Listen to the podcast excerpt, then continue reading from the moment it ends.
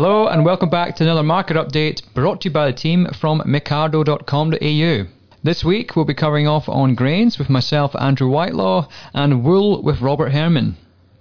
Another interesting week in the grains market because we're just seeing so much volatility and so many big swings, and it's just just crazy. And uh, so let's look at the, the Chicago wheat market, which is generally the, the global benchmark. On the 25th of March, the contract was trading at $352 a ton in, in Aussie dollar terms. It's now fallen to 334 which is a considerable fall, $18 a ton in, in, in the space of just over a week. Uh, but at $334 a ton, it's still a fairly good price. However, when you look at it, the week prior to hitting $352 a ton, it was at $310 a ton. You know, it's extremely big swings like that that are just astronomical and making it hard for decision making for, for, for growers and, and probably more so for consumers.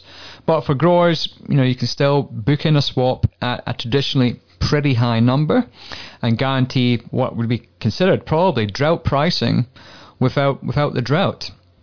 Uh, largely, the reason why uh, the, the swap value has, has dropped so much is a big part of that is due to the Australian dollar, which has gone from about 55 cents up to, you know, a range of 60 to 62 cents. Uh, it is fluctuating quite uh, quite dramatically as well. Uh, but fundamentally, when you look at a lot of the factors, the actual wheat market is quite well supplied. You know, we've got that uh, a lot of concerns about the global economy, which might re- result in reduced demand for wheat. Uh, Egypt, traditionally the world's largest exporter, it started a tender process to buy a couple of cargoes and then pulled it a couple of hours later. Uh, there was some speculation, uh, as there always is, about Russia bringing out an export ban, and that tends to be when there's nothing happening. Let's uh, let's let's uh, speculate on a Russian export ban. The reality is the proposed ban is an export limit of 7 million tonnes between April and June. The reality is there wouldn't have been more than 7 million tonnes anyway exported, so it's largely largely a bit of a gesture. Uh, but looking at the bigger picture, and that is always that grains come back to the fundamental supply and demand. And the reality is that we are looking at probably on a global basis near record production. And looking at an Australian point of view, look, I'll put my uh, I'll put my money on the table, and I will say that you can you can keep this and uh, you can uh, play it back to me in, in, in, nine months' time. But I think Australia is on track to have you know a top three wheat crop this year. So looking at the rainfall we've had, the rainfall we've got in the next eight days, plus a three month forecast from the BoM, which I've never seen such a positive one from the BoM. Usually it's a bit of a you know, a good forecast would be, you know, a 50-50 chance of uh, of median rainfall, but this is looking like, you know, rainfall that will just force a crop up through the ground, and it will be absolutely fantastic. If so, if that eventuates, you know, I, I, said in February that it will be a, a 27 million ton crop of wheat for this coming year, uh, if it, if it stayed on average. But 27, if if we get what was forecast, we could be looking at oh north of north of 27 quite easily. Still, we're still working on a range though, probably that 25 to 27 range at the moment uh, with with potential for, for, for more, and, and the range is probably looking more and more likely on that 27 instead of 25. So looking fantastic, really positive for, for grain. Uh, if you're a grower, you can lock in a pretty good price, and by the looks of it, also have uh, pretty good yields, which typically uh, you don't often get good yields and good prices unless you're in uh, in the western districts of uh, Victoria.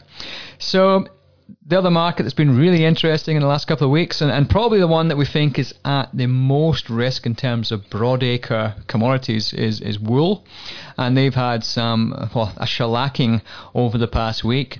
And so one of the uh, Robert is probably probably the, the best known uh, wool commentator in the industry, and so we'll pass you off to Robert, who will be able to fill you in on what is happening in, in the wool market. And uh, yeah, if you're uh, if you're of a nervous disposition when it comes to wool, then probably uh, step away now. Thanks very much, Robert. This week, the wool market had a shocker.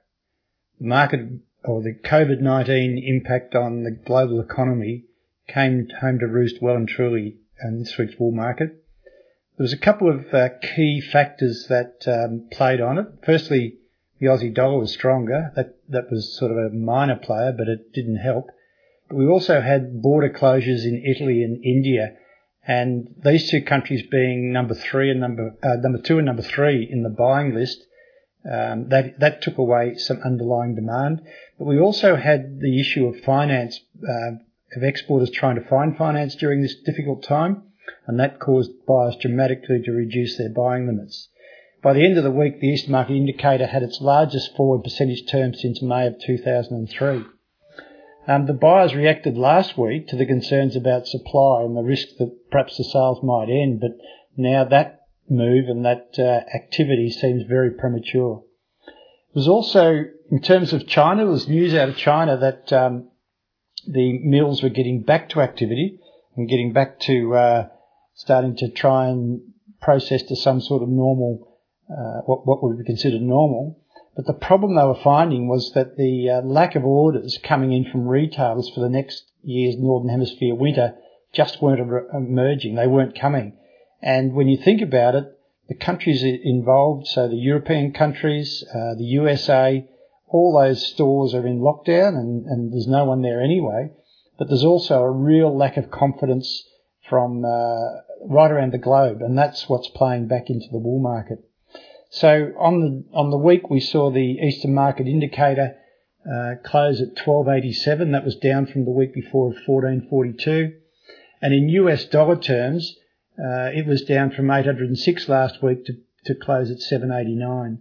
So a really poor performance in price wise.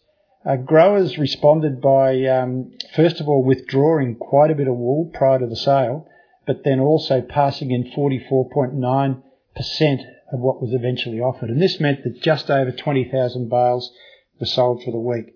So that's one of the lowest um, uh, sale numbers you've seen.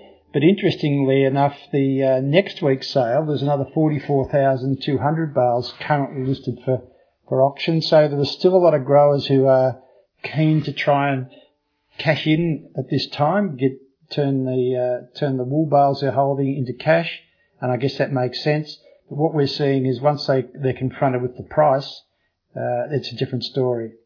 So as to next week, what happens really is anyone's guess. Uh, confidence is shot from the buyer perspective, and their hands are tied because um, you know mills and aren't putting the orders in. Finance is difficult. However, probably the only thing we can be assured of is that the 44,000 bales currently rostered won't all be sold. In fact, it'll probably be a lot less than that by the time the week weekends next week. So it's a really difficult time for everybody, but uh, the wool market being a um, discretionary spend is probably looking down the barrel of some pretty hard uh, times ahead. Uh, and of course, that's going to play into the um, activities at farm level. Will farmers who have been in drought um, go back to merino sheep now, or will they make other decisions? Uh, will the Australian Wool Innovation have enough uh, wool levy money to fund its uh, commitments to promoting and uh, promoting wool and for the R&D departments. All these um, types of issues come up now when we see the market pull back to this level. And remembering that it's not just the price that's coming back, it's the uh, volume of wool that's coming back. I think this week we're we're looking at about 6,000 bales per week fewer has been sold this year than last year, which tallies up to about 200,000 bales. So it's a lot of, it's less wool, lower price, uh, more volatility. Uh, there's not a lot of good stuff around at the moment. But then, as somebody said, we're not alone. Wool's not the only one that's being hit. So that's it from me. Thanks for listening. We're going to come back again next week and, and give you the update on the story. Um, if you like what you're hearing, please pass it on to others. Um, we love having listeners and we love having your feedback. You can contact us on mecardo.com.au and uh, look, all the best. As, as everyone keeps saying, stay safe and also stay in touch with your mates. Cheers for now.